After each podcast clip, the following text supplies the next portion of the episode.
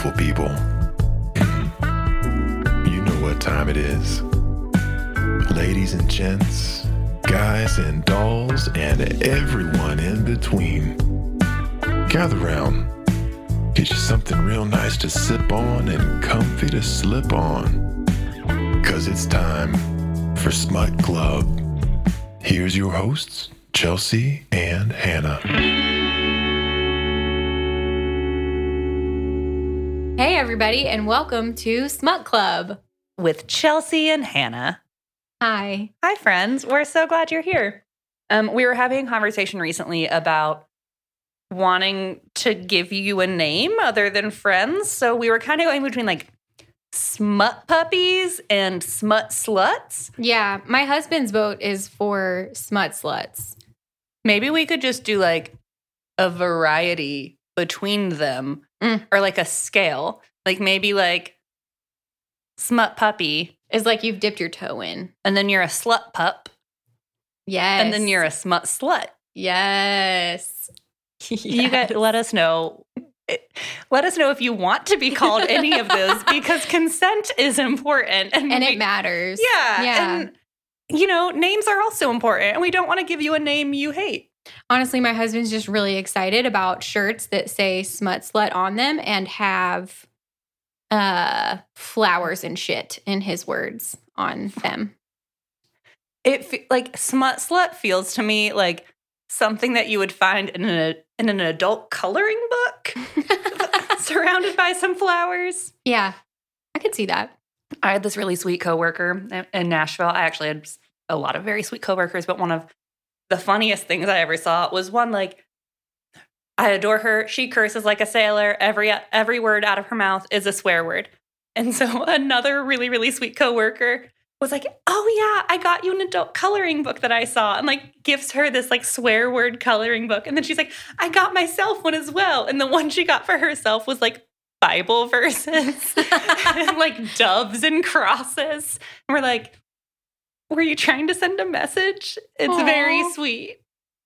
Is it? It really was. Oh, okay. No, it was, but we were sitting there. I just remember walking in, and the girl who swore a lot, she's like, Can you see the difference between the two? and I was like, Listen, y'all are both in church every Sunday. Live your lives. Yeah, you do. You do your thing. I don't think God gives a shit about your colorful language.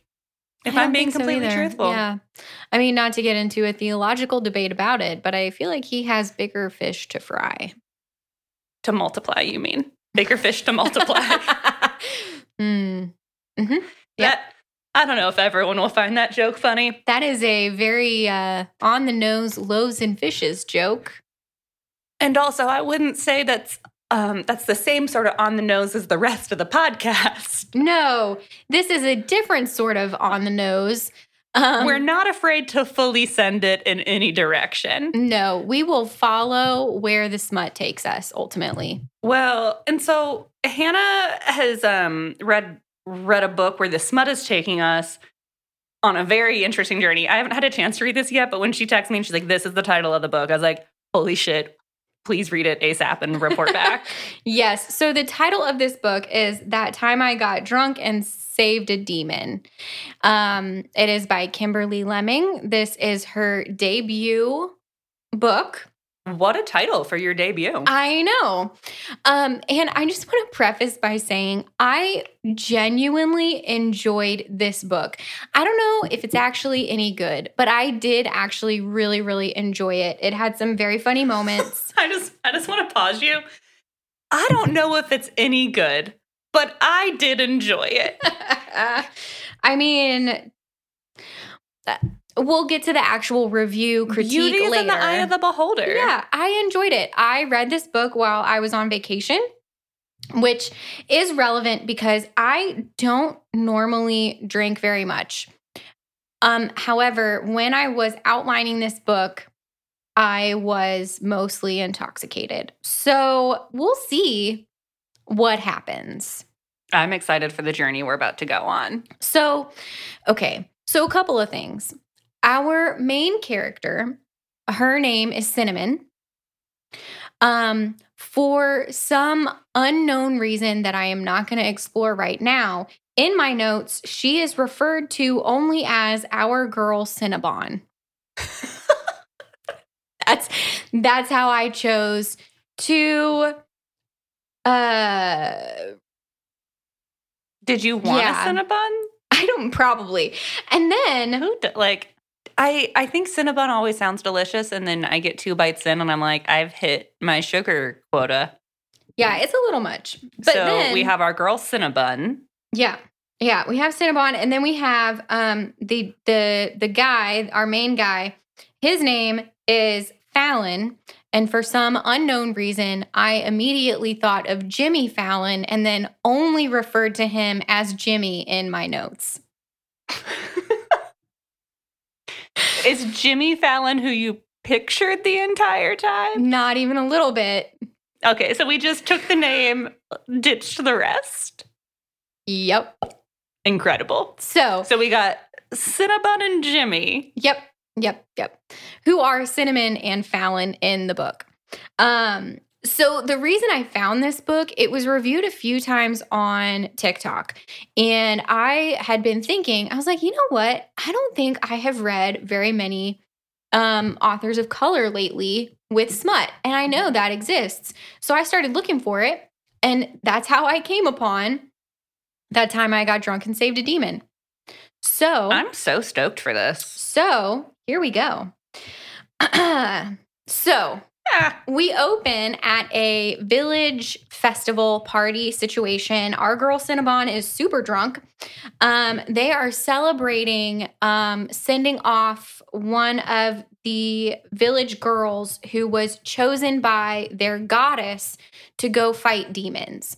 So in this universe, there is a goddess, and she centuries ago drove the demons out of this land and protects it. But every 15 years, she chooses four individuals to go and protect the gate because apparently the gate weakens every 15 years. So she chooses four humans to go protect the gate from the demons.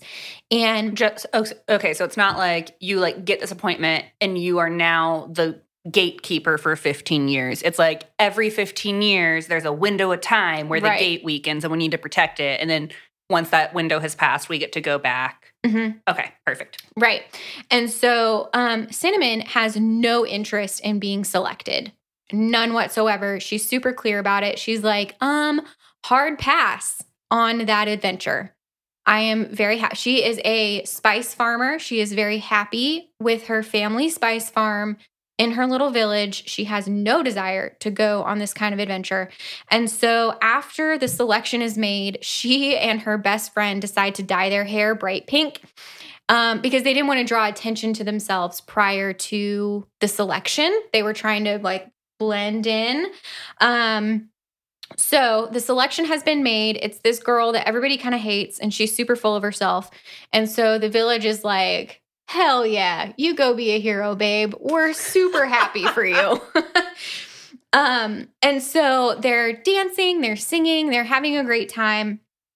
And um, she goes to, she decides she needs cheese um, because she's very drunk. And so she kind of stumbles over to her best friend, um, her stand that she has at this festival. Her best friend's name is Bree, and she is a cheesemaker. I fucking love this so much. And it's called out in the book. Cinnamon is like, yeah, Bree's mom thought she was super clever with that one. Although my mom named me Cinnamon and we're spice farmers, so I guess I won't judge. Um, and the language in this, even though it's very much fantasy, is super modern. Like she says sus at one point and like calls people bitches. Like it's very Mm-hmm. very modern language. Um, and in some of the reviews, some people hated that. They were like, I couldn't get into the story, like I couldn't get into the fantasy. And I was like, maybe you just have a bad imagination because I liked it. So anyway, um So their she- opinions are also based off of your experience. 100%. Okay, perfect. Just Thank making you. sure I understand. Thank you for pointing that out. Yes. And so then she's eating cheese, as one does. And there's some kind of explosion, like in the distance near her family farm, like in that direction. And um, everybody just kind of stops. And then they're like, hey, our village hero is already fighting demons. Way to go, babe. And then they just start up the party again. They're like, eh, whatever. And they keep going. So she decides she's going to walk home. Her best friend is like, honey, you have had too much wine and you need to go home. okay? Okay. Bye bye. Was her friend making sure someone got her there safely, or was her friend just like, "You should go home because you're trashed"? Mm, Yeah, she's like, you you should just walk home. Because apparently this is something she does regularly. This is a very Mm. safe village, you know, famous last words. So she's walking home, she's going through the forest, and there is an attempted robbery um by some guy who has his face covered and he's like, Give me your coins, wench. And she is like, Wench, are you fucking kidding me right now? Like, who do you think you are? Like, are you a pirate? That's the dumbest shit I've ever heard in my life. Like, she is not, she does not feel threatened by this robber who has a hammer. And he's like, Give me your cloak then, like, whatever, you know. And she's like, I don't think it will fit you. Although the sunflowers could really bring out the blue in your eyes, like, I don't think my cloak is gonna work for you. He's like, I'll give it to my girlfriend. And then she realizes that this is one of like the village assholes. And so she's like, I don't remember his name, but she's basically like, listen, Johnny, I know you don't have a girlfriend. Mm. Go away. Like, you're not scaring me right now. Um, I was gonna go with Trevor I just was making shit up. Yeah, I don't remember his name because I it's know, not really but important. when you're like, when you said douche, I was like, "What's a random like douche name, douche name?" Trevor. Yeah, and then I landed on treasure. Trevor, not treasure. Guys, I- I'm only one glass of wine in. like, there's there's literally No normally zero excuse. excuse for my blunders outside of just me. Yeah, So here yeah. we are. So tr- Trevor or Johnny, Whoever. Johnny Trevor, the town douche. She tells him to fuck off. Yeah, and Okay. he has several brothers. They're well known in the village for just kind of running wild and being idiots. And so she then chases him through the trees. She's like, "You think you're going to rob me? I think you're you're wrong." And so she is very drunk and is like, "I'm just going to beat the shit out of this guy." And so she chases him through the trees and then she starts to hear this groaning sound. And she's like, "That's really weird." And so she goes to investigate and she finds that the the explosion that they heard was some kind of rock slide and someone is trapped in the rock slide.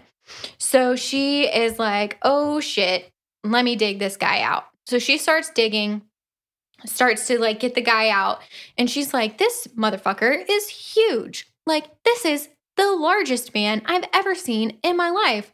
But I don't recognize him from the village. He must be traveling from somewhere else. I hope he's okay. So she's like trying to check on him.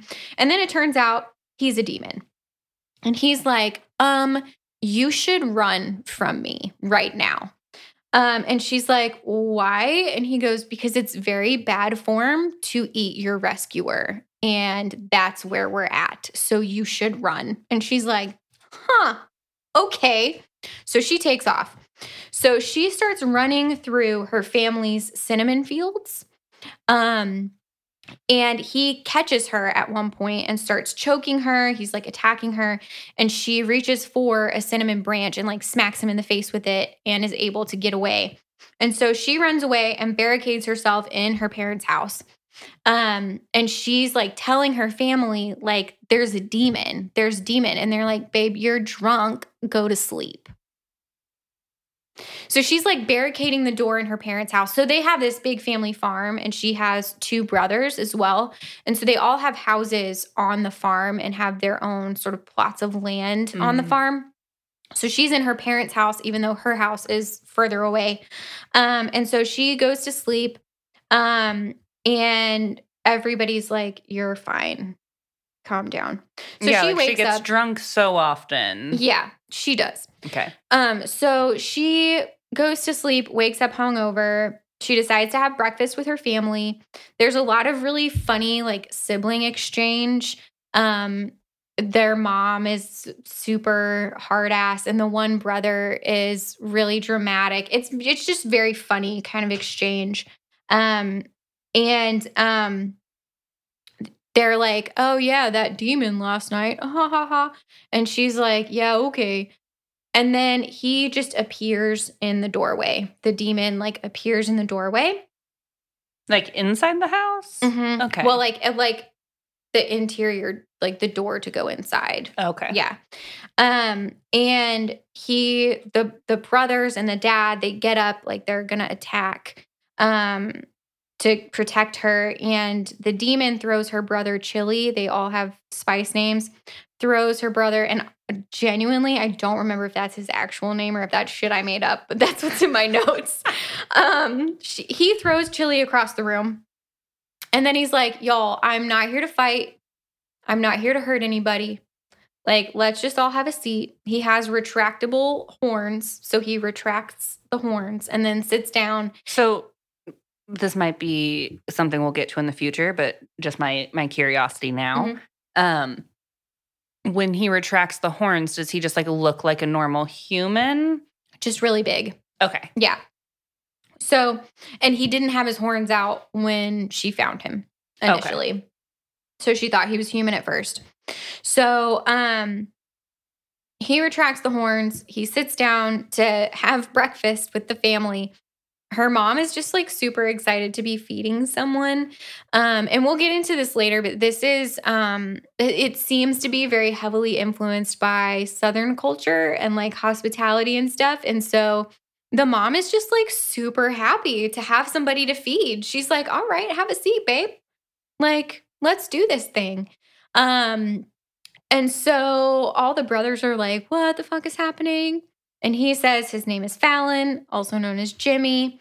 And then um, he explains that their goddess is actually an undead witch who enslaved all of the demons.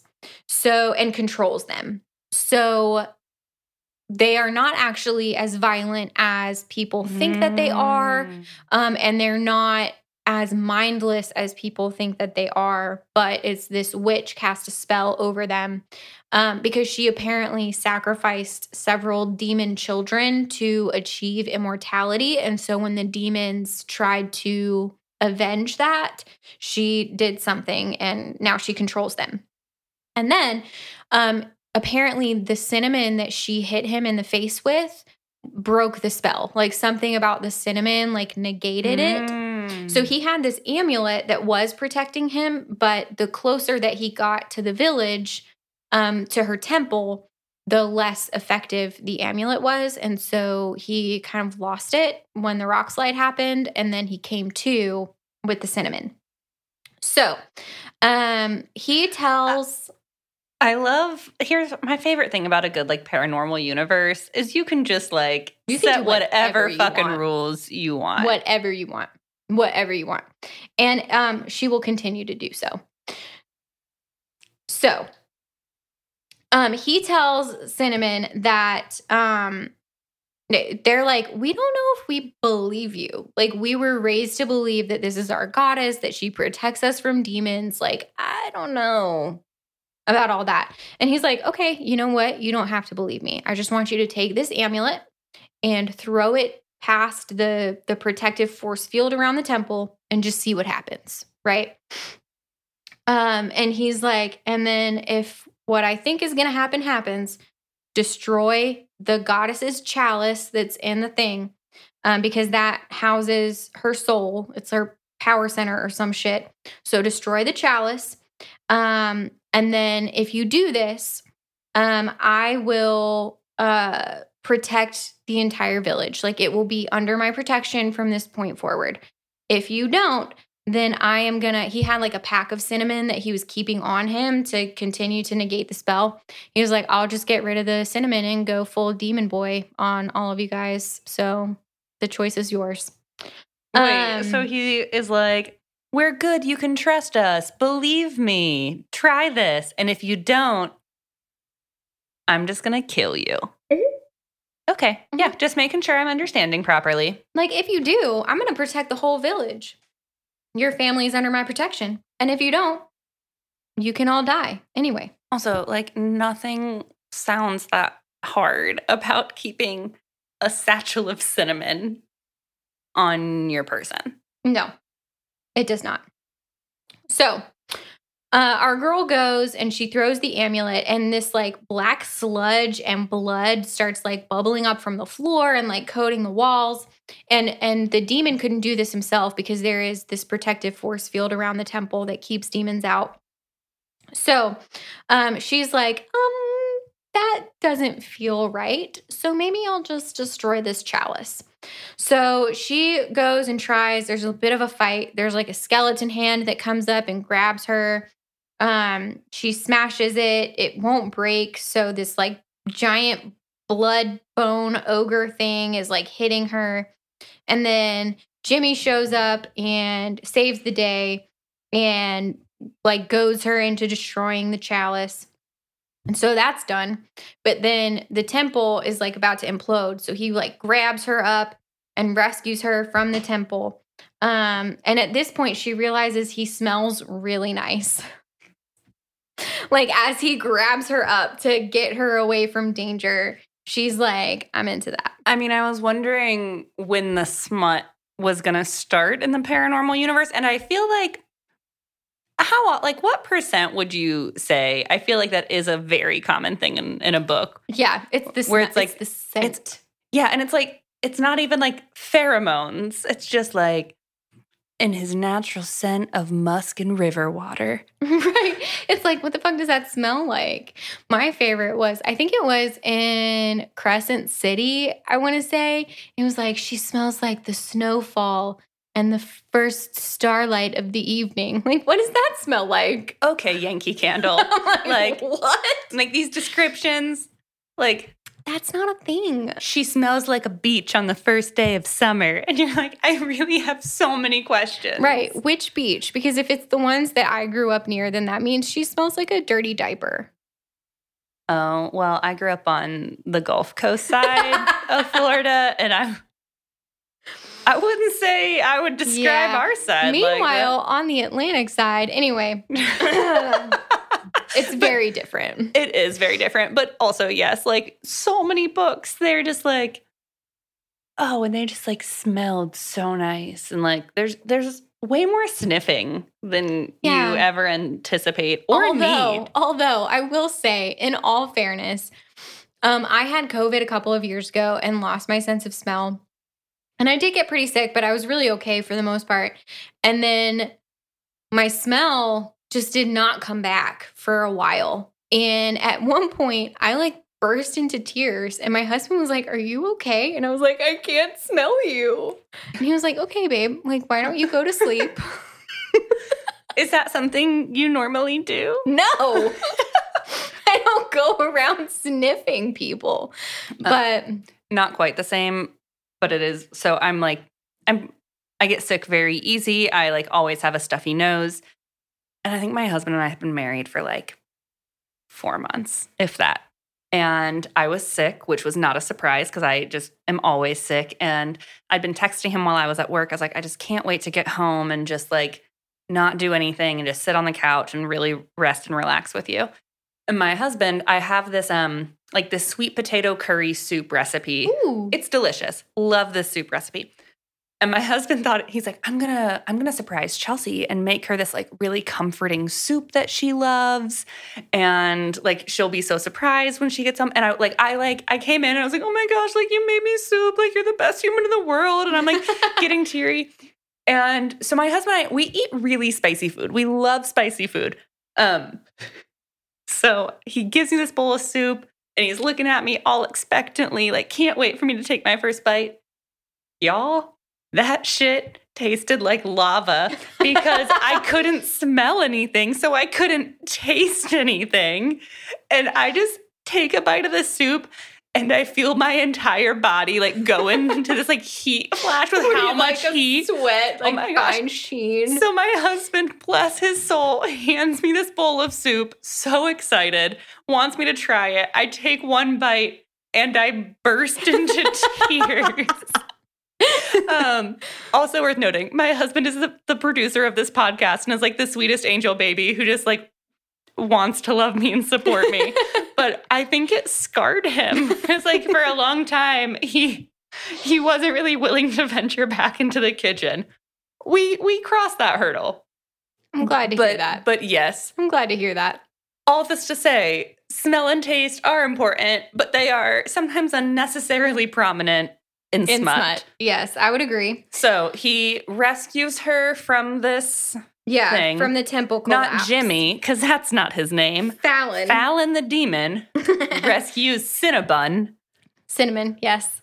Um, so um he's like, Well, that was easier than I thought. Really good work, everybody. And she's like, um, babe, there are three more chalices in her other temples. Oh Mm. shit. He didn't know. He did not know. And so he is super pissed. So pissed, in fact, that he burns his shirt off. Pause. Pause. um I have questions. Do you have answers? I don't know. Ask them and we'll see. Is it because he is a demon and his body just burst into flames, or did he light his own shirt on fire? I think that he um so he has fire as a demon and I Mm. think that he became very overheated because he was so angry. That's how it sounds in the book like Okay. it wasn't intentional. Um and so then um she notices that he has some really nice abs. Um and he's like, "Okay, well, you need to come with me to these other temples and fix this shit." Um and starts calling her Rabbit as a nickname that I didn't really understand why, but he just starts calling her Rabbit. Like not Bunny, not Honey, Rabbit. I I think I might rather be called Rabbit than Bunny. So, little known fact Oh no, where are we about going? me as a person. Mhm. I am terrified of rabbits. Oh, but not bunnies. I mean, they're the You same know they're the same, thing. right? They're the same thing. I hate them. They really freak me out. We had two when I was a toddler, Hate it. Um, here's the part that as an adult I think is hilarious, but as a kid I had no idea.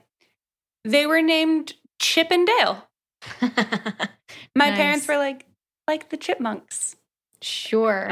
Right? And I'm like, oh, cool. Just four year old Chelsea being like, here are my Chip and Dale bunnies. I hope there are pictures of that. Anyway, so he starts calling her Rabbit. So th- I feel like that's also an important turning point in a lot of smut where where The they're given a nickname. Yep. Yeah, they're given the pet name as like some kind of important moment. And she's like, "Yeah, no. Not interested in the adventure. Thank you. I'm happy with my life. Good luck with your journey. Have a great day." And Which I think like, is a very fair response given everything that she's been through in the last 24 hours. Well, and it's later revealed why she is opposed to adventure. ooh, okay. We'll get there. Um, but he's like, okay, you can say no, but to be clear, I promised to protect your village. I did not promise to protect you. So you can help me or you can go unprotected. These are your options. Um, and so she agrees. And he's like, I think that you are starting to like me. And she goes, Yeah, like a plague, very much. Yep. Um, she is not happy about the situation. She's like, he's super hot, but I'm wicked annoyed with the whole thing. yeah, like on the hot crazy scale, he's it- he's not quite outweighing with hotness. Not at this point. He's no. just a little too crazy. Not at this point. So um, then she is packing with her best friend Bree, um, the cheese merchant, obviously. Um, and she mentions this sister. So the sister had come up previously. Um, the sister passed away, but we don't know how. But Cinnamon keeps saying Cinnabon sister. Cinnabon sister, yes. It- Cinnabon, It, Cinnamon. it caught on. She's Cinnabon now. Our Um, girl Cinnabon also, where what is she packing for? Did I miss that? for the journey. She's like, okay, Okay, so I guess I'm going with okay, you. I get it. So, I was like, is she running away? No. So she's going with him. Um, and she um is saying that she feels like her sister's death was her fault somehow. But again, we don't really have the story. Mm. Um, so then she she has an argument with Fallon about um taking uh, like a wagon on this trip, she's like, we need spices, we need a we need stuff. Like, where am I gonna put my clothes? Like w- priorities. Where does my spice collection go? precisely? So um, eventually he acquiesces to this and they bring her horses um, and a carriage. And so then apparently apparently at this point, I decided to start calling her best friend Brie Fondue. I don't know when that happened.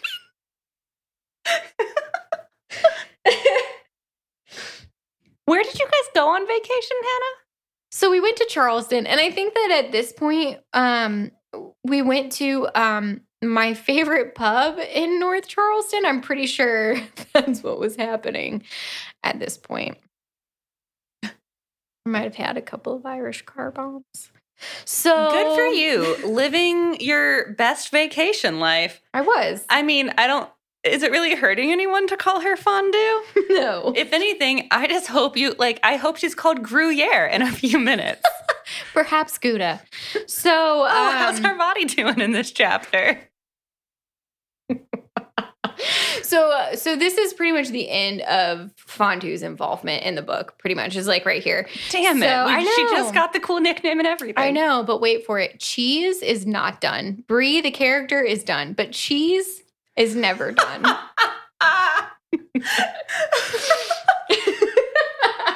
Go on. so she goes. Actually, Hannah has been doing such a great job of leading us through this book that she hasn't really had a chance to have any of her wine, which is how the characters got the name Fondue and Jimmy Fallon. Um, and so, honestly, because of that, I want her to have more wine just to see where the day takes us. well, thank you for that. I appreciate your thoughtfulness. I did take that opportunity. perfect. So, um, she goes with Fondue to the village like boundary with the carriage. They're supposed to be meeting um Fallon. And the town jackass that tried to rob her shows up with his brother. And the brother is demanding an apology because she chased him through the woods. Um, and she's like, um, this jackass tried to rob me. I'm not apologizing to you for shit. And he's like, You were drunk. Everybody knows you're the town lush. Like, he wasn't trying to rob you. You just attacked him. Da da da da da. And so she slaps him in the face, the brother. She slaps him in the face. I see how we Um, got there. Oh no. Wait, rewind. She didn't slap him in the face yet. So he slaps her in the face and like pushes her against the wagon. And so then she slaps him in the face. And then uh, Jimmy appears and he is not happy with this situation. Jimmy seems like a guy who gets real possessive real fast. Yeah, yeah, we're there. also, have did we learn nothing from Will Smith slapping someone? like, you just can't go around slapping people willy nilly like that. No, no, you can't. Slaps don't solve problems, people. They really don't. Um, because then, uh, once again, it's the consequences of our own actions. Because now we have a very pissed off demon who shows up and breaks Fuckface's arm off. Off? Wait, yeah. you you like- you paused there, and it took me. You're like, he broke his arm. I'm like, yeah, yeah, yeah. You're like, off. Like I was like, were you trying to? Were you hoping I didn't catch it? what? He broke his arm off. he really fucked him up. It's And- like um oh, what was that movie in the know. 80s with Patrick Swayze? Um where he was the bouncer at the club and ripped the man's heart out. with his- Roadhouse? Roadhouse, where he rips his heart out with his hand. That's what I thought like, of this demon doing. It's the forbidden move. yes, that is that is what I thought of just now. That's fair. Um, so he's gonna kill Fuckface. And. Cinnamon is like, no, no, no. We don't kill humans. Okay. Uh, she's really reasonable sometimes. Sometimes. Um, when she's not the town lush. I was gonna say she's not drunk at this juncture, so. Um he is super annoyed that he's not allowed to kill this guy. He's like, You are currently mine, you are under my protection, and he put hands on you, which means he has forfeited his life. And she's like, um, bro, how about you simmer down? She's like, so like demon laws and rules of society are not Mhm. human laws Mhm. and rules of society. So you can't just kill them. Right. So he agrees, no more killing humans. And so they're traveling now through a bayou. Because in the landscape that we are in, Okay, so they're in Louisiana now. basically. Okay. Um, so they're in a bayou. Um, and so she makes him a crayfish boil. That's what it's called in the book. I'm like, y'all, them's crawdads. Don't write about things you don't know. You're like, sorry, we're in Georgia. Where the fuck are you getting this from? crayfish. Hey there, smut puppies. We'll get you right back to the show in just a moment. But first, do you like us? Maybe even love us? Because we sure love you. And if you do love us, don't tease us. Tell us in those ratings and reviews wherever you're listening right now. Maybe even send us over to a special, sexy someone that would enjoy getting smutty with us. Because you know the first rule of Smut Club is to talk about Smut Club. All right, I won't keep you any longer. Let's get back to the show.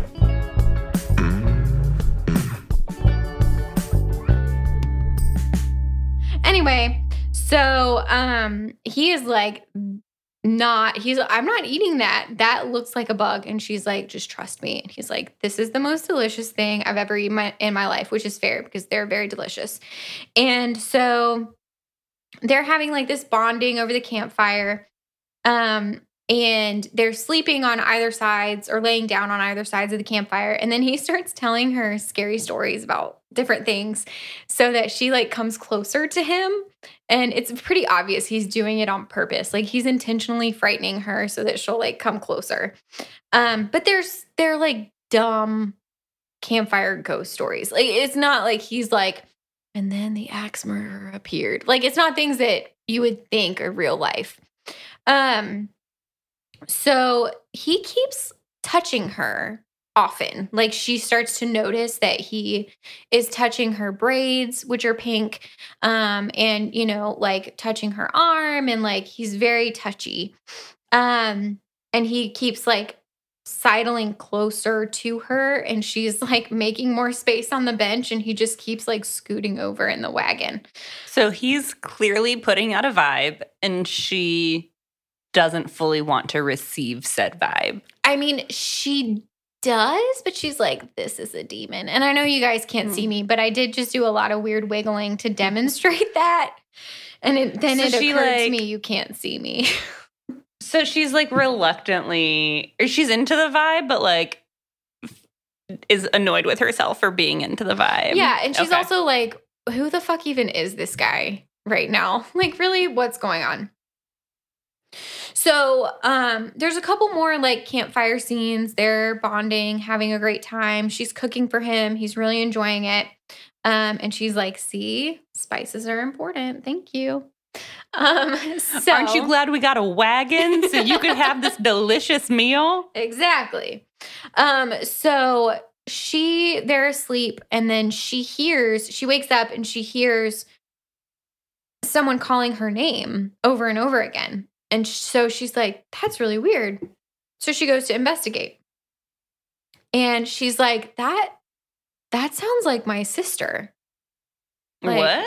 Oh God, like that really sounds like my sister. And they're just, like, Traveling on the road at this point, right? Did I miss the- something? Through the bayou. Through they're the, still in the yeah, bayou. they're like they're like they're in the bayou, but they're traveling. Like they're not. They haven't like arrived anywhere yet. No. Okay. No. So she hears this. She goes to investigate. Sounds like her sister.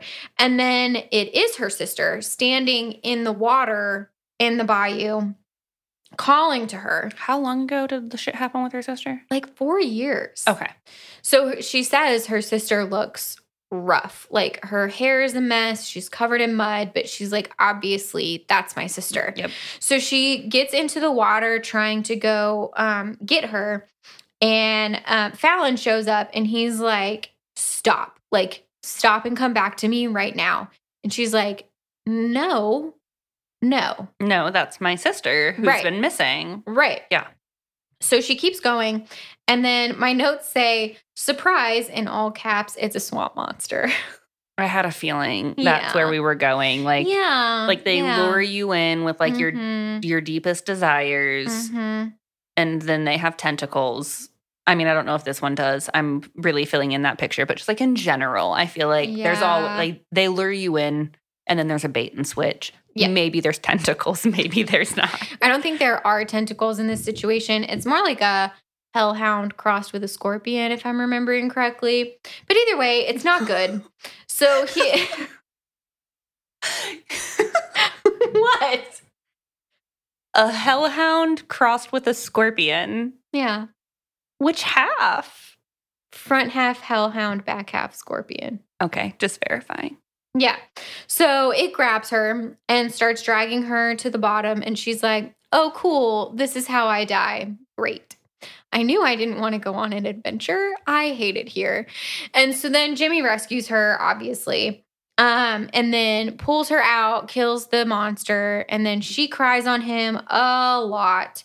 Um, and tells him that her sister disappeared in the bayou four years ago and was never found and so it must have been that that monster that had taken her and it, cinnamon feels like it was her fault because she convinced her sister to go with her on an adventure in the bayou whatever Oh, so th- is this where we learn why she doesn't go on adventures because she blames Yes. herself for her sister's death? mm-hmm. Okay.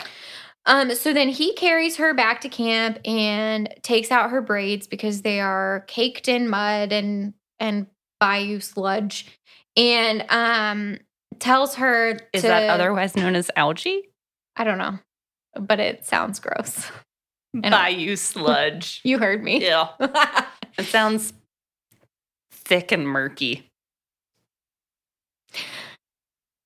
I have no response to that. Not one I want to say out loud anyway. so um, he very gently takes out her braids um, and tells her um, that she needs to bathe. So there's the bayou on one side and a river on the other. So he's like, You need to go bathe in the river. And um, so she's like, All right, then, and just gets naked. She's like, If he's going to be a dick, then I'm getting naked. Good, good talk. So, which is obviously a natural response. Yeah. Is that not everyone's logical thought process? I mean, it makes perfect sense to me. Um, Yeah. You, me, and Kimberly, the author. She's killing it for her first novel. This is a fun one. We're in good company. so, um, she grabs a, a knife and some soap and gets into the water. Um, A knife. and yeah, that comes into play later. oh no. Um, so she's in the water and she's bathing, and then Fallon shows up with her in the water. Um, and he is super into how her hair smells and lets her know that and is like, please allow me, and starts washing her hair. Um, and then she is like, huh, there's a log floating in the river. Hmm. Hmm. That bitch is a gator, and she kills it with her knife. oh my god. so okay. So I'm not even gonna pretend 75% of why I wanted to review this book was straight up because she killed a, a gator with a knife with her bare hand. And I was like, we have things to discuss. Especially because both of us like grew up in Florida Yes. where there was a lot of alligator Yes. protocol. You like every single place you went, there was at least one sign that said do not molest the alligators. yep. Mm-hmm. and I always had questions. Like Right. What constitutes molestation of Oh. a gator? um my thought was more what happened that led to them feeling they needed to post these signs everywhere? Not like what's the boundary on how far I can push the well, gator? and here's the thing. So I mm, I grew up in Orlando. We did have a lot of gators, and I went to school with the daughter of the people who owned Gatorland, the like little amusement park. And um Have you read the book Swamplandia? No, but I'm gonna add it to my list. Apparently, It's not smut. Just, Never mind. Yeah, there's not a, interested. there's a lot of character development in a way. gross. I didn't finish it, but like if you're into that, it's a really good book. I'm so, not. anyways, Gatorland. So I learned in the fourth grade that if a gator surpasses a certain size, animal control won't come get it. So people had gators in their retention ponds, in their pools, and stuff like that. And animal control was like, is it over six feet? That's real tough. Good luck, y'all. And so people would have to call Gatorland to come get the gators. They had to call an amusement park to get the gators out of their retention ponds. This feels like the most on brand Florida shit. Also, if you haven't watched it yet, Craig Robinson is that Craig from the warehouse on The Office? He mm-hmm. is a new show. It might not be new by the time we drop this episode, depending on our lineup. Um, called Killing It, and it's on Peacock, and it's about living in South Florida, Mm. and um, there's an overabundance of um, Burmese pythons, and Yes. so there's a competition that whoever can kill the most, you like get rated by like the the square feet that you bring in. Huh. Um, maybe not square feet. They're Just they're- regular yeah, feet? just regular feet. Um, it's really funny, but it feels very Florida on brand. Yeah. in that capacity. And I mean, eh, eh, And to be clear, like I grew up in downtown Orlando. It's not like I was in the fucking Everglades or something. Yeah, you were not where like there was No. a vast normalization of alligators walking down the street. But that video that dropped a No. couple years ago of that alligator that like looked like fucking Godzilla, Yup.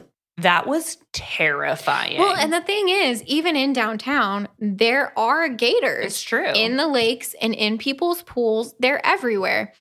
And so we learned at a very young age, like what to do Yeah. when you see a gator. you zigzag. If one is chasing you, they run in a straight line. You Yep. gotta run in, in a zigzag formation. exaggerated zigzag is the way to go. Um, and so all that to say, I I have eaten gator. I have I have pet a baby gator. I've done all kinds of feel like that. Yeah, like that's like. Or That's just Did you grow up in Florida if you haven't had multiple interactions with different iteration of gator? We once, when I was in kindergarten, we had somebody bring a 10 foot python to our class to play with. Like, that's Florida, you know? Uh, and, and I would never attempt to kill a gator while nude in a river with a knife. How would you attempt to kill it?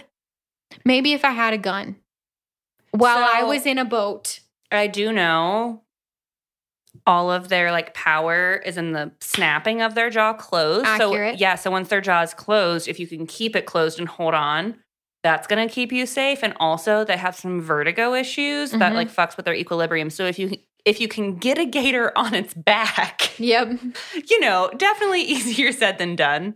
Um, but if you can get a gator on its back and keep its mouth closed, That is the safer choice. yeah. Um, also, maybe someone who has any experience with this versus just like, I think some of the things we're told up in Florida are folklore on some level, you know, that we've just all embraced as normal because Florida.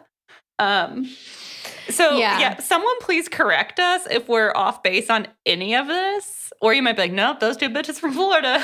I mean, if anybody knows, it's us. So, So she, regardless, so Cinnamon, going back to the book, Cinnamon is bathing in the river.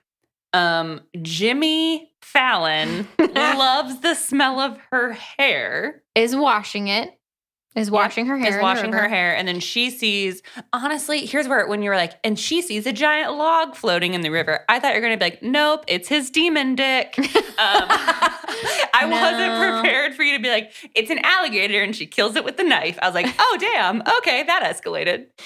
So then she starts dragging it to the shore, and he comes up behind her and is like, "I'm gonna marry you." What?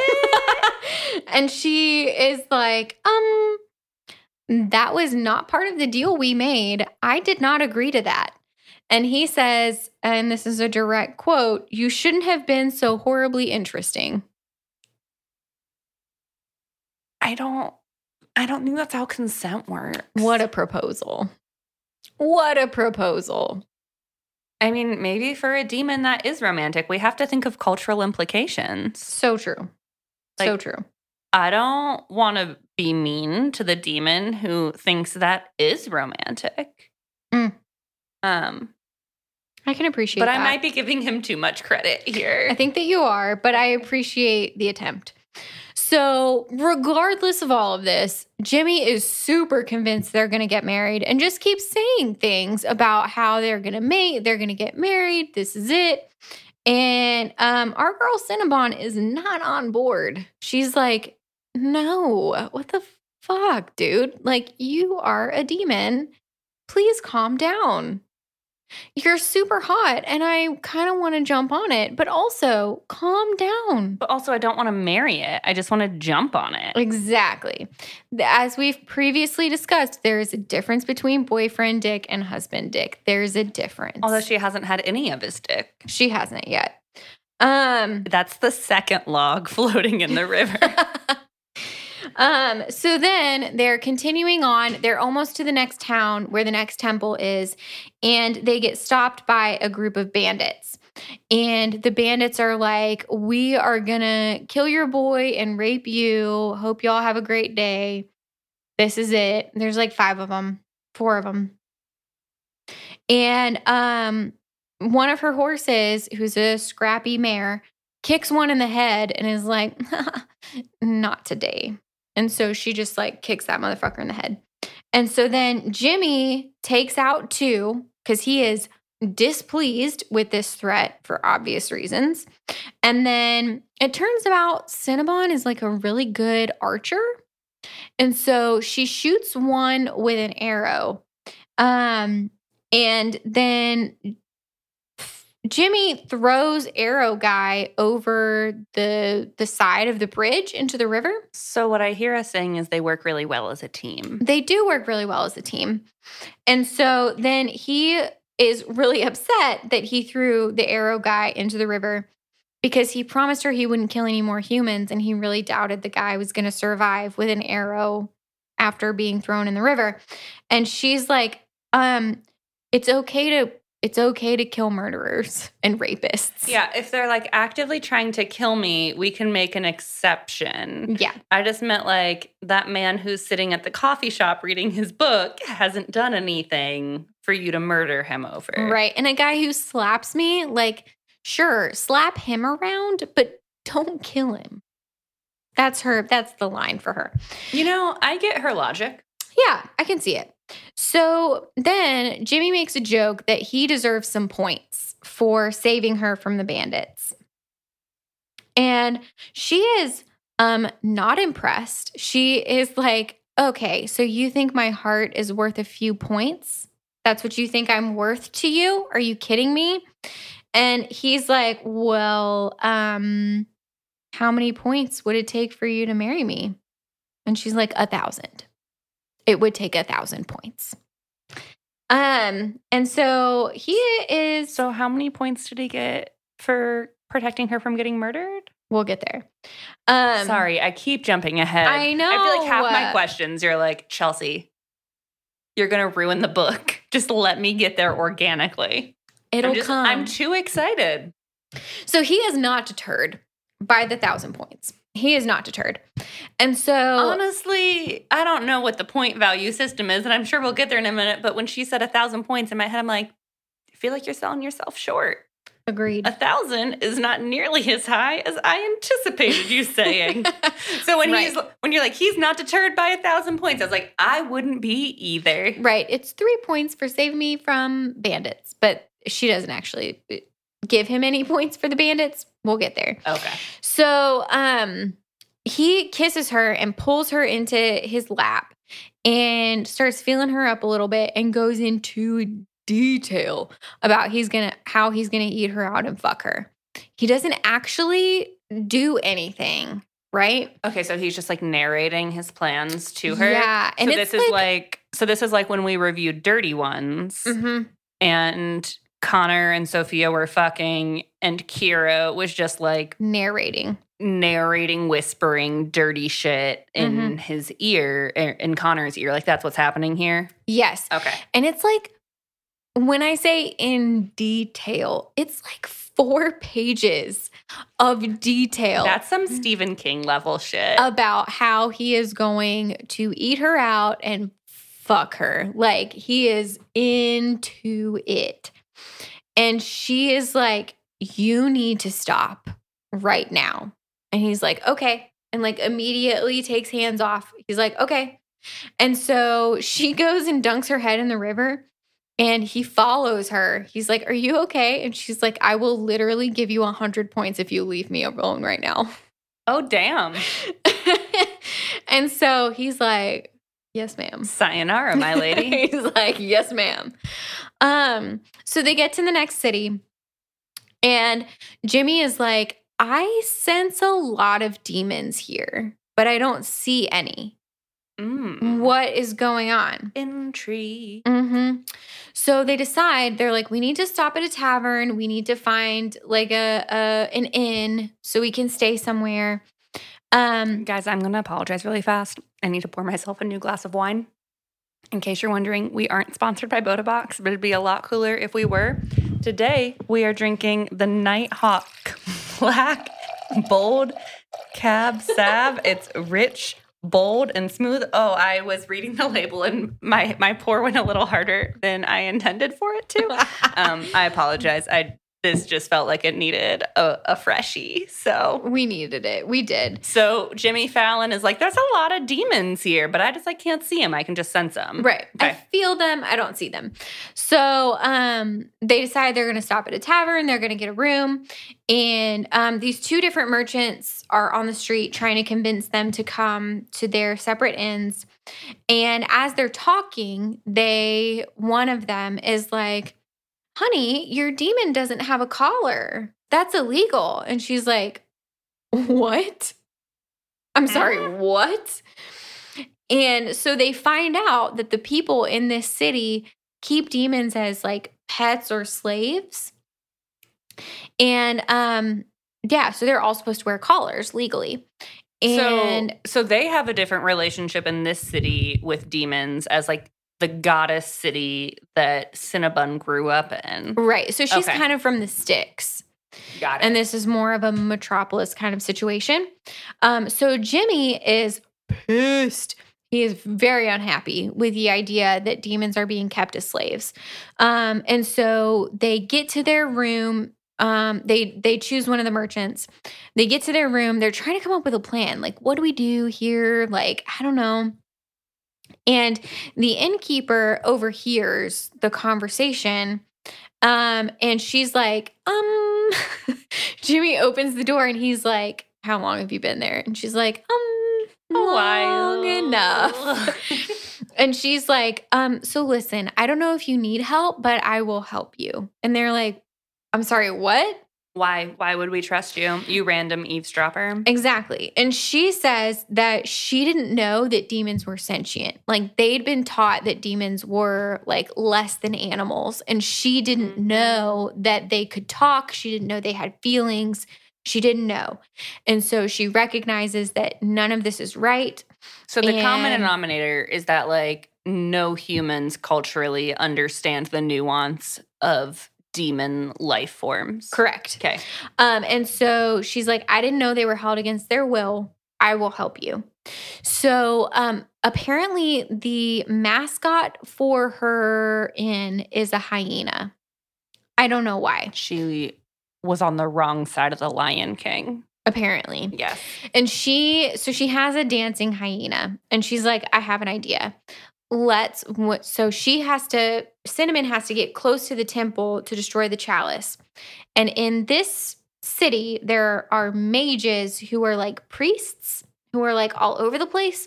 So she is like, the demon and I will cause a distraction with my hyena who dances. And that will make it easier for you to get into the temple.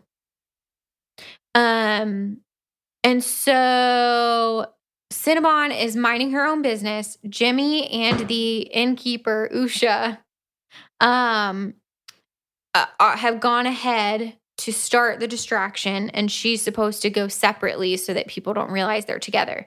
So she's walking along, and then she finds this merchant who is selling nachos, which she has never seen before, and she's very excited about the nachos. So she gets a bucket of nachos. Oh man, I could I could fuck up a, a basket or a bucket. Honestly, probably just a basket a of nachos. Here's the thing. I think a bucket of nachos feels a little advantageous. That is extreme. but like I could fuck up a basket of nachos. I right now. didn't think I was hungry at all until I said bucket of nachos. and now I could eat. Where's fondue when you need her? She's back in the village.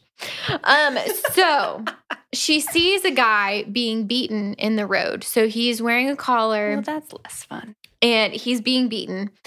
And um, so she goes up to this this guy. So she notices as she's walking all of these different like pelts and furs that are really beautiful. She's like, I've never seen anything that color. That's so crazy. That's beautiful.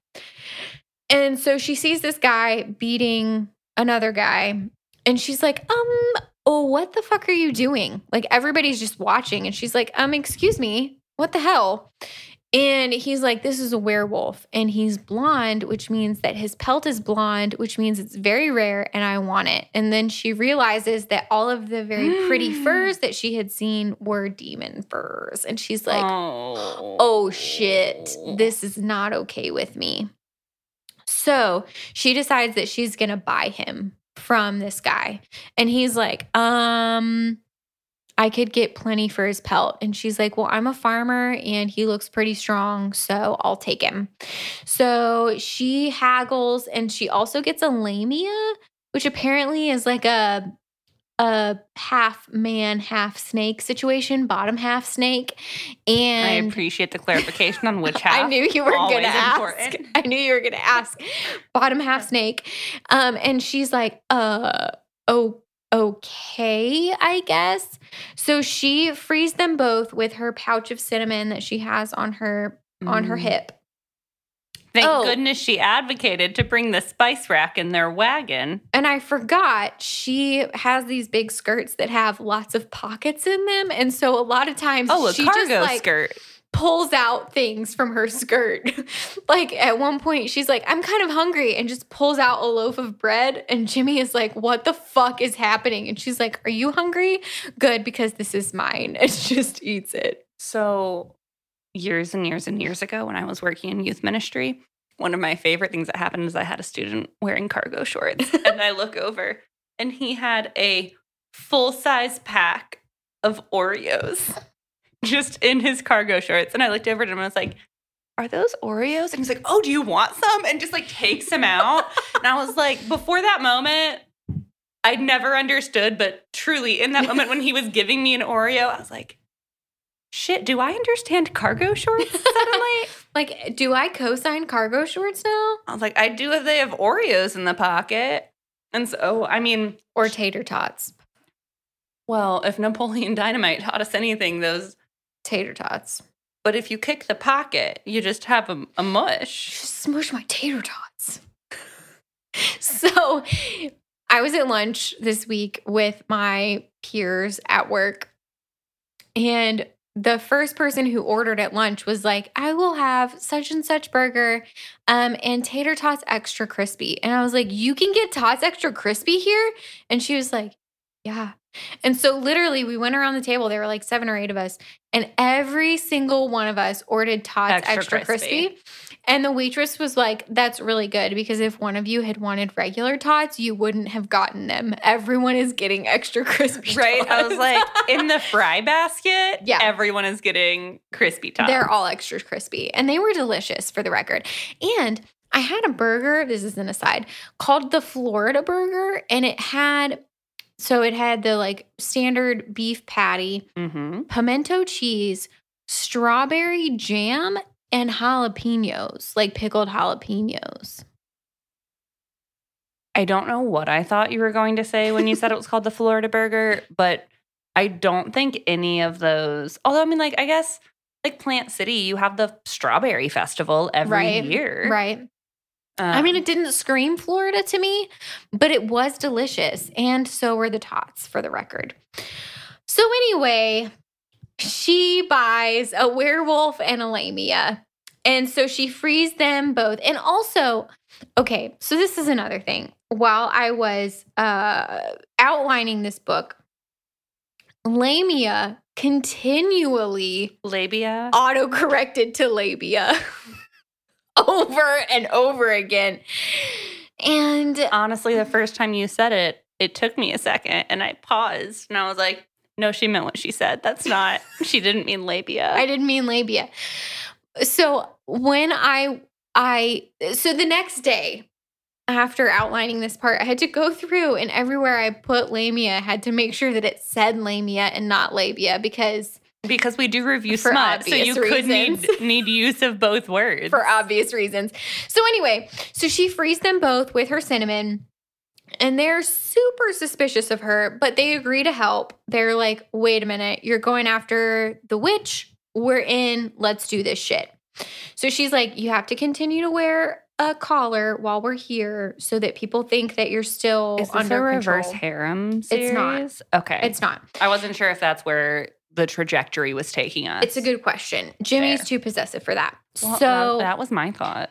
Um, so then she continues on her way because she was on the way to the temple to destroy the ta- the chalice. So she continues. There are mages everywhere. And so um a fight ensues. There are mages everywhere throwing potions and magic and stuff.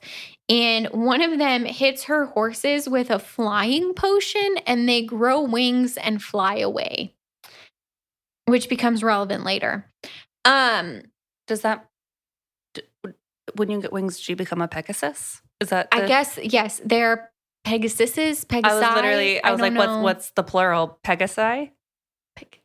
Peg- Pegasus? I don't know. Pegasuses. I think Pegasi just feels slightly better. There are two Pegasus, and so they fly away.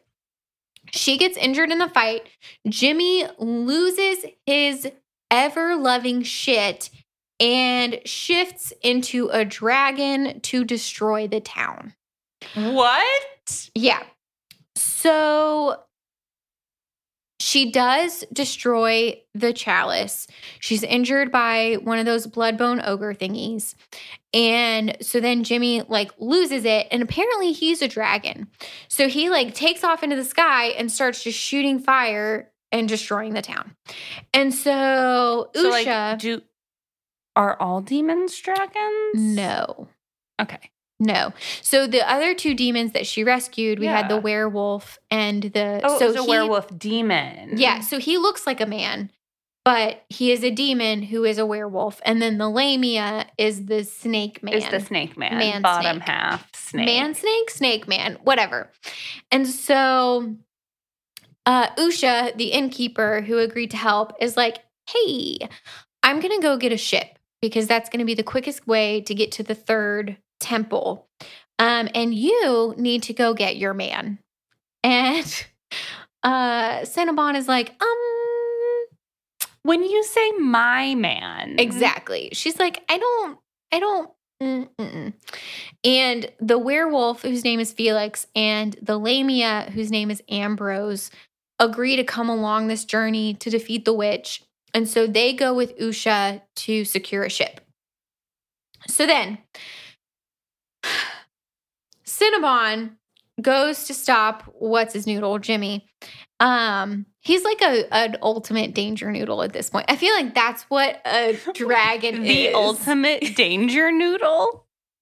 Nothing sounds intimidating about the danger noodle. You're like, what's his noodle over there? He's the ultimate danger noodle of all of the danger noodles. I feel like that's what a dragon is. Like a regular danger noodle is like a rattlesnake a water moccasin, but like the ultimate danger eel. noodle or an eel, Yeah. like an electric eel situation. Mhm.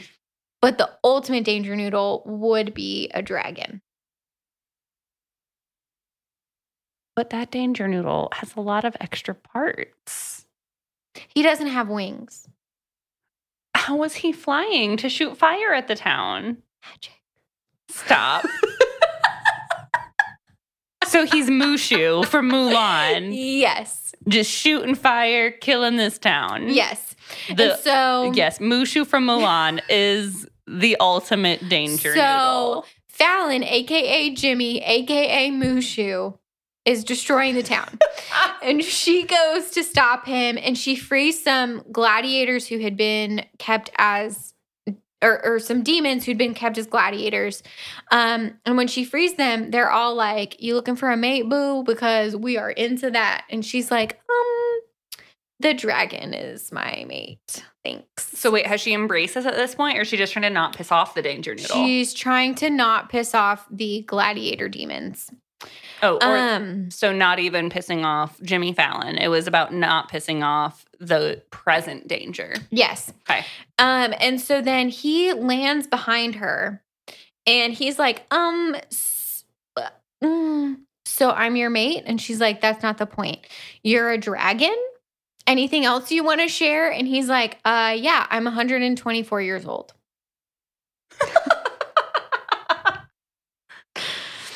okay, why wouldn't he be? Communication matters. We just like you. Br- You embrace so much in a paranormal book. do you? You We embrace it. you accept so much without questioning it in a paranormal book. Apparently. Although, kind of our A whole paranormally. Oh, I oh, that was not no. my best joke. No. I would like to formally apologize to everyone. Hannah wasn't ready. I wasn't ready. I need a hot second, y'all. Okay. So, Fallon, aka Jimmy, aka Mushu, transforms back into a man. And he picks her up and goes into the Colosseum where all the demon gladiators were so that they can bathe um, and like wash off all of the the battle um, and find some clothes. And he asks her, like, what are you so afraid of? Because obviously you're into me. You know, good for you for putting that question out there, Jimmy. Yeah, he, it, uh, you know, good on Jimmy for owning his confidence. Because I feel like it takes a lot to tell a woman that she's into you.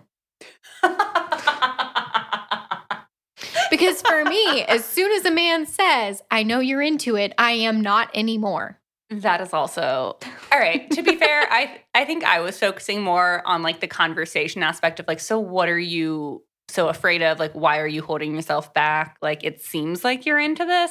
Was more of the interpretation that- I was going. That with. is the goal, I think. Like, that's the intent. less of like, I know you're into me. Why won't you just embrace it? And you're like, no, that does not land as well. the tone comes later. So Oh, then um she tells him about her ex-boyfriend who left her because she was too boring. And so because she didn't want to go on these adventures and stuff anymore after her sister died. And so she's like, I'm pretty sure you're going to get tired of me. Like you're a demon Aw. who does all these amazing things. Like you're going to be bored with me eventually That's sad. um, when we finish our quest. And then um, he ties her to the bed at that point. He's like, You are not boring. Let me demonstrate. Ties her to the bed and eats her out very thoroughly, according to my notes. Yeah, so he was just That's making good on the promise from earlier when he very thoroughly told her how he planned to eat her out. yes, he delivered fully. And for some reason, I have page 101 on here. If anyone wants to know where that that shit is at, it's page 101. Okay, but what was that on your Kindle and what font size were you using? It was on my Kindle, and I don't know. I mean, I guess it probably still is page 101 because I don't think that shifts, but no. I'm I do know when you like zoom in to like 12 point font or tw- size 12 font on your Kindle. But then the page numbers stay the same until you get to the next. Page. I never page. actually know because I don't actually. well, here's the thing: I, I never put mine on page number. I always keep my Kindle on um, time left in chapter.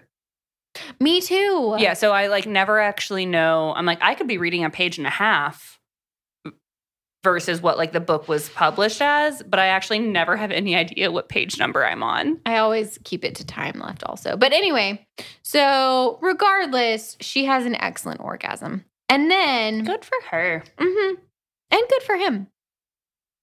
So then he unties her and tells her to turn on her side um, and keep her legs together. And this, this, we're just gonna go here. So he then starts fucking between her thighs, but he doesn't actually penetrate her. Is is he rubbing against her lips? Or is he just He's rubbing against her labia. Yes. I'm not really sorry. her labia? I'm really sorry, you guys. okay, so we go with it. Yeah. So he won't fuck her because she hasn't consented to mate him. And consent matters. It does. So um that's how that happens. She has another orgasm because apparently he's bumping up against stuff that she's into. And then um he's like, I still want to mate you. Like this shit is still on the table. And she's like, um, is it? I don't know. And so then they go to sleep. And that's it. And then when you said that's it for a second, I thought you meant that's how the book ended. no, that's not how the book ends, but that is how the scene ends. okay. fair. They go to sleep. And he holds her very gingerly. It's very sweet. Um, and he's like, You could never be boring. You are horribly interesting. Because that's apparently his descriptor for her. So then Felix, who is the werewolf demon that she rescued, is there when she wakes up. And um Fallon is not. So he says they're going to meet Fallon, Usha, who's the innkeeper, and Ambrose, who is the lamia, at a ship. So he, she needs to like get up and get dressed. Mhm. So they get there, and Usha is arguing with the other shopkeeper from the street where Fallon and Cinnamon were previously. And he calls her a fat she whale. And Ambrose gets pissed and throws our our other innkeeper through a wall and then ushers Usha away. He's like, come with me, boo, because I'm into that. And so then Usha and Cinnabon are co-captains at this point of this ship. And um, they decide they're going to have a feast to celebrate because several demons who've been freed from slavery when they when when Jimmy destroyed the town um, are very grateful for their freedom, and so they agree to be essentially the the like crew of the ship. And so um, they have a feast for them. So then Usha, another female demon named Holly, who I, if I'm remembering correctly, is a centaur, and Felix, who has declared his himself as Cinnabon's bestie, um, all eat it while um, they try to convince Cinnabon to go declare her feelings to Jimmy because she's feeling it. Like she's into it at this point. And like everyone else knows she's into it at this everybody knows. Everybody knows. But like she's like, but I don't know. Like, like I feel weird. Mm. So, because like, what if he's not really into me? Like, what if he just wants to get laid? Blah blah blah. So she then goes to find him after her friends hype her up. She goes to find him and then she chickens out and she's like, goes back to her friends. She's like, I couldn't do it. I couldn't do it. And then she just gets smash hammer drunk. That is literally what my notes say. she gets smash hammer drunk. So then our girl Cinnabon wakes up with a terrible hangover surrounded by cheese. Because apparently, while she was very drunk, she declared herself the cheese queen and demanded that all the members of of the crew of the ship bring her all the cheese they could find. And so in her her quarters, she is just surrounded by cheese. I've heard of way worse ways to wake up than with like all of the cheese of your choosing. Agreed. So then she's like, maybe I dreamed that. Maybe that's not real. Cause I really hope not. Cause she doesn't remember everything. So then um one of the crew comes in and is like, hey, we found a cargo ship. You want to approve us robbing that real quick? And Ah. she's like, I literally Don't care. Get out. Go do whatever you want. Just go at this point. My She- head is killing me. She's like, I'm hungover. Rob whoever you think you need to rob. Just don't interrupt me. exactly. And Jimmy is in bed with her, but they're both clothed. So then um she tells Jimmy that she loves him. She's like, "Actually, you know what? I love you." And he is like, "Bet, time to mate, bitch." And she's like, "Yup. Mhm. Huh. Mhm. Mhm." So then he bites her to complete the mating and she gets like super horny. She's like, "I will literally do anything for a Klondike bar. Like, what do I have to do? like, what do I have to do? And he says, Listen, here's what you don't know about dragons. I am super petty, and you have made me wait for a month, so you can wait. And leaves her. Woo! Oh, He's Jimmy like- Fallon. Mo- He's like, Mushu Jimmy. Classic Mushu Jimmy over there. so she's like, uh, what? And he's like, you just approved the crew to rob a ship. We need to go support their efforts. You're the captain. And like goes to help them rob the ship. So, and so she thinks that the whole cheese queen thing, maybe she made up in her mind. But when she comes out, Felix, who has declared himself her bestie, is like, What up, cheese queen? How's it hanging? And she's like, God damn it. I think it's sweet. She just misses her best friend Brie Fondue. She does. So, anyway, the mating is complete. She's super horny. They go to assist with robbing of the other ship, and they come out and they find that the whole other crew has already surrendered. And everybody's like, well, that's fucking lame. That was underwhelming. we were really hoping for a fight here. And then they, the members of their crew who had boarded the other ship, bring someone up who has a collar on, who's obviously a demon who is enslaved. And Fallon is like, um, that's a fucking dragon. Uh, everybody panic. He's like, this is a trap. This is not good. And so the Mm. dragon then shifts, and this is a um an ice dragon, I think if I'm remembering correctly. of course, Jimmy is a um fire dragon. he well, he's a a shadow dragon. The fuck does that? So mean? he has shadows and fire. Anyway, I don't know. It's not really important. So then um my notes say um dragon shifts and fucks everybody up. So then Jimmy also shifts and there's a big fight in the air. Cinnabon rides one of her flying horses who just showed back up um, to help. She shoots arrows that are tipped with cinnamon into the other dragon, Mm, trying to like break call. the spell. But then she recognizes that the third chalice is actually tied to his neck. So the cinnamon isn't going to be enough to break the spell because the witch's essence is like permeating on everything. his shit. Yeah.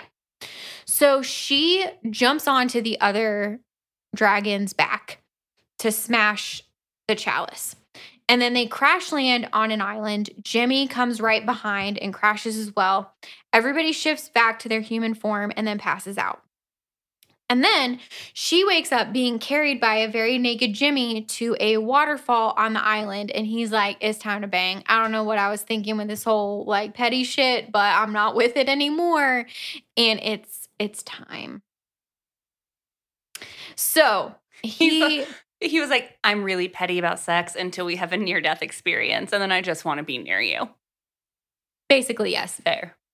So he is super dominating. There's a lot of like praise kink happening as well.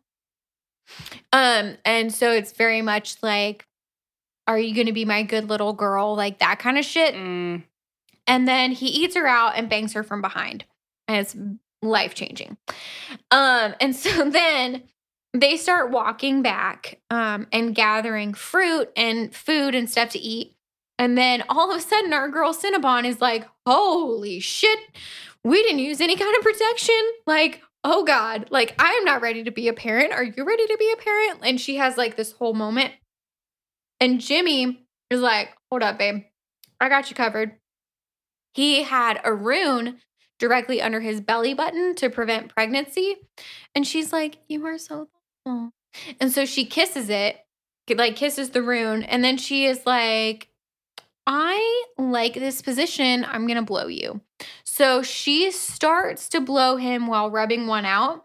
And then Usha shows up and is like, I found them.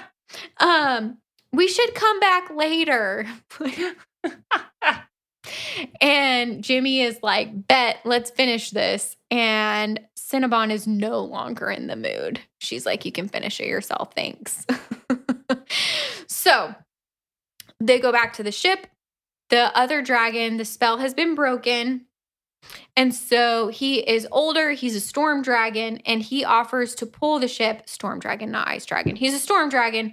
He offers to pull the ship in order to cut the travel time. So they have now destroyed three out of the four chalices. And so he's like, allow me. So they do all of that. They get to this like mountain pass thing. Um, oh, I forgot. So while the storm dragon is pulling the ship, Cinnamon is super sick, like really, really seasick. And Fallon is very, very sweet, like bringing her Mhm. things and like taking good care of her. It's all very nice. So then they get to this mountain pass, and then Jimmy has shadow power. So he like hides the ship in shadows so that they can stay under the radar. Um, and then he shifts and has everybody get on his back so that he takes them up to the temple because this is like the he doesn't one. have wings. He doesn't have wings. I feel very strongly about him just slithering through the air without wings. Kimberly, I'm loving the book you wrote so far, but I'm very confused on the lack of dragon wings and his upward gravity defying mobility. It's magic. You can't just keep whispering it's magic. That doesn't cover everything. Sure, it does. Fine. J- Jimmy the Shadow Dragon, Yeah, without his wings, yeah. Takes them up to the temple. fair. And then some humans come out to stop them. And it turns out this is like the four people that were selected by the goddess slash slash witch. So one of them is the girl from her village, and the other one turns out is her ex. Mmm. Plot twist. Plot twist. And so there's a big fight. And Jimmy fights the two idiots from her village and rips off her ex's arm. He's into ripping off arms. And Seems that then way. Usha and our girl Cinnabon, they fight the evil witch. There's lots of things happening. There's like the blood and bone ogre thing again. And Usha is hurt and so she's struggling some. And then Cinnabon, so so during the mating apparently they share magic and so she should be able to control some of his powers, but that's something that usually takes a pretty significant amount of time. But obviously, in this case, Cinnamon calls Jimmy's magic to create shadows herself to like throw off the evil witch and destroys the chalice.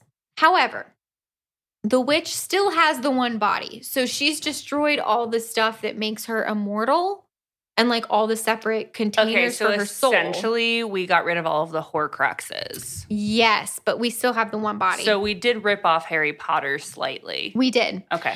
Um, and so then um Cinnabon is also injured, and then Jimmy kills the witch, absorbing all of her power.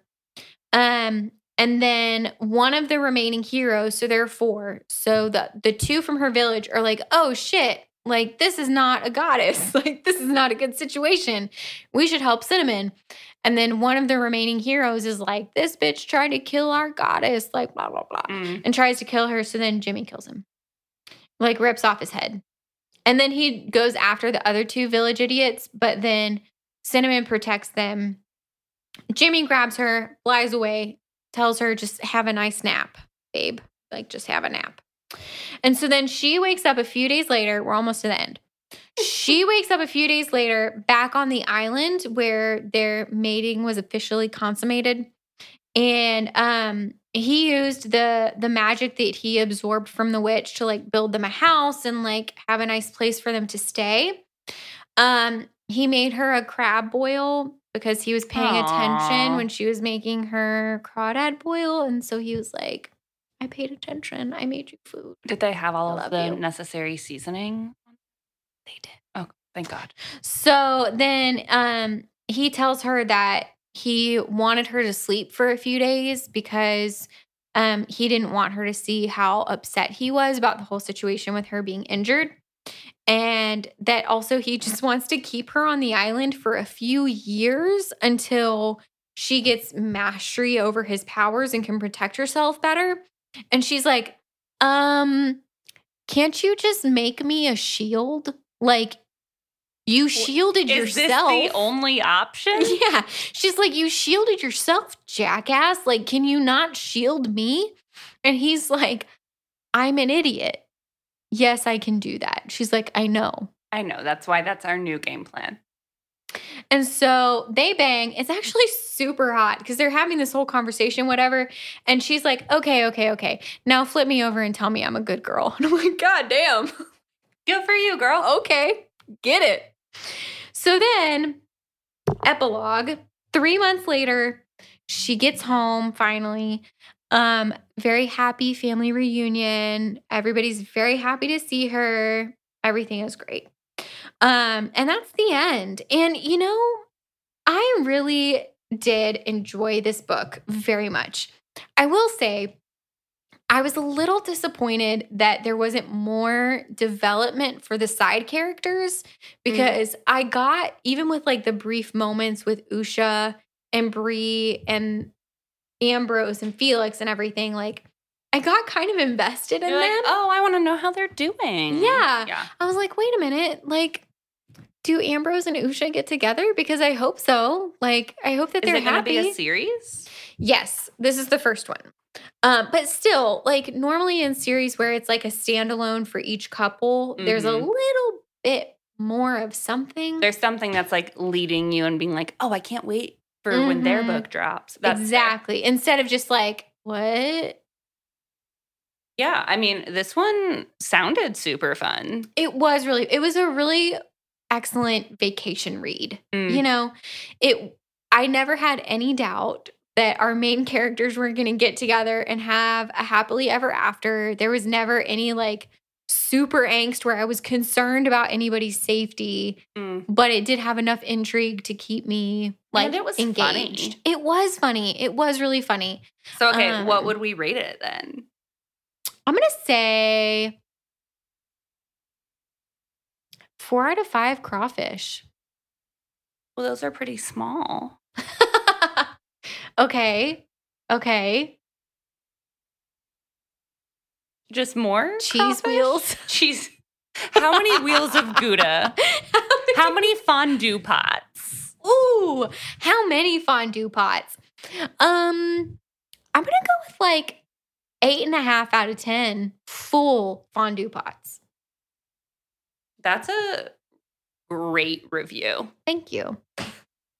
I I love fondue. I can fuck up some dippable chocolates and cheeses. 100%. And I really did. Like, this was an enjoyable read. Like, there were some things that I wish were a little bit more. It was a short book. Mm. So there were things that I wish that she had gone into a little bit more.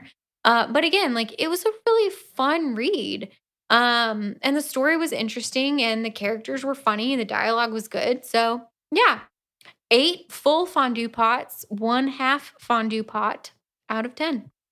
When I used to work psychiatric crisis, my supervisor was a magician on the side. And one of his like standing gigs was at the melting pot as a magician. is is is the fondue not magic enough? Like You need a card trick and a balloon animal on top of that? I mean, I don't. Ah.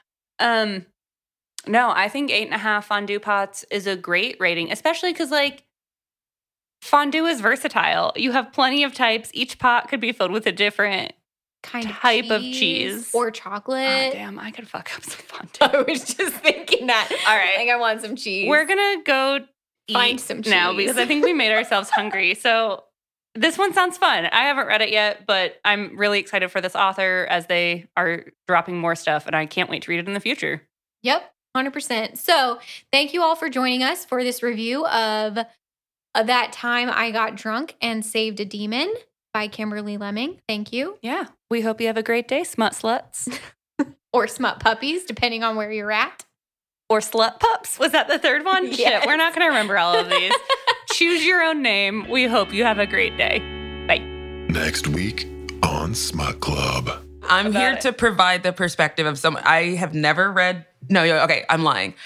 After middle school, I have not read any smut. And so, Hold it. Hold it. Pause, Time pause, out. pause, pause, Time out and rewind. When you say Thank you. you were reading smut oh yeah. in middle school, What kind? um, So, okay, this is going to be very specific, but okay, so let me see if I can find it. It's called like A Hustler's Wife. Hold up. you read a book called A Hustler. I don't hear. I don't Hold think you need to find yes, it. Yes, by Nikki Turner. By Nikki Turner. Anyone who knows those hood classics from back in the day. Yes, because there was A Hustler's Wife and then there was Forever a Hustler's Wife, the autobiography of a hustler's wife. so this was the first smut you've read since middle school.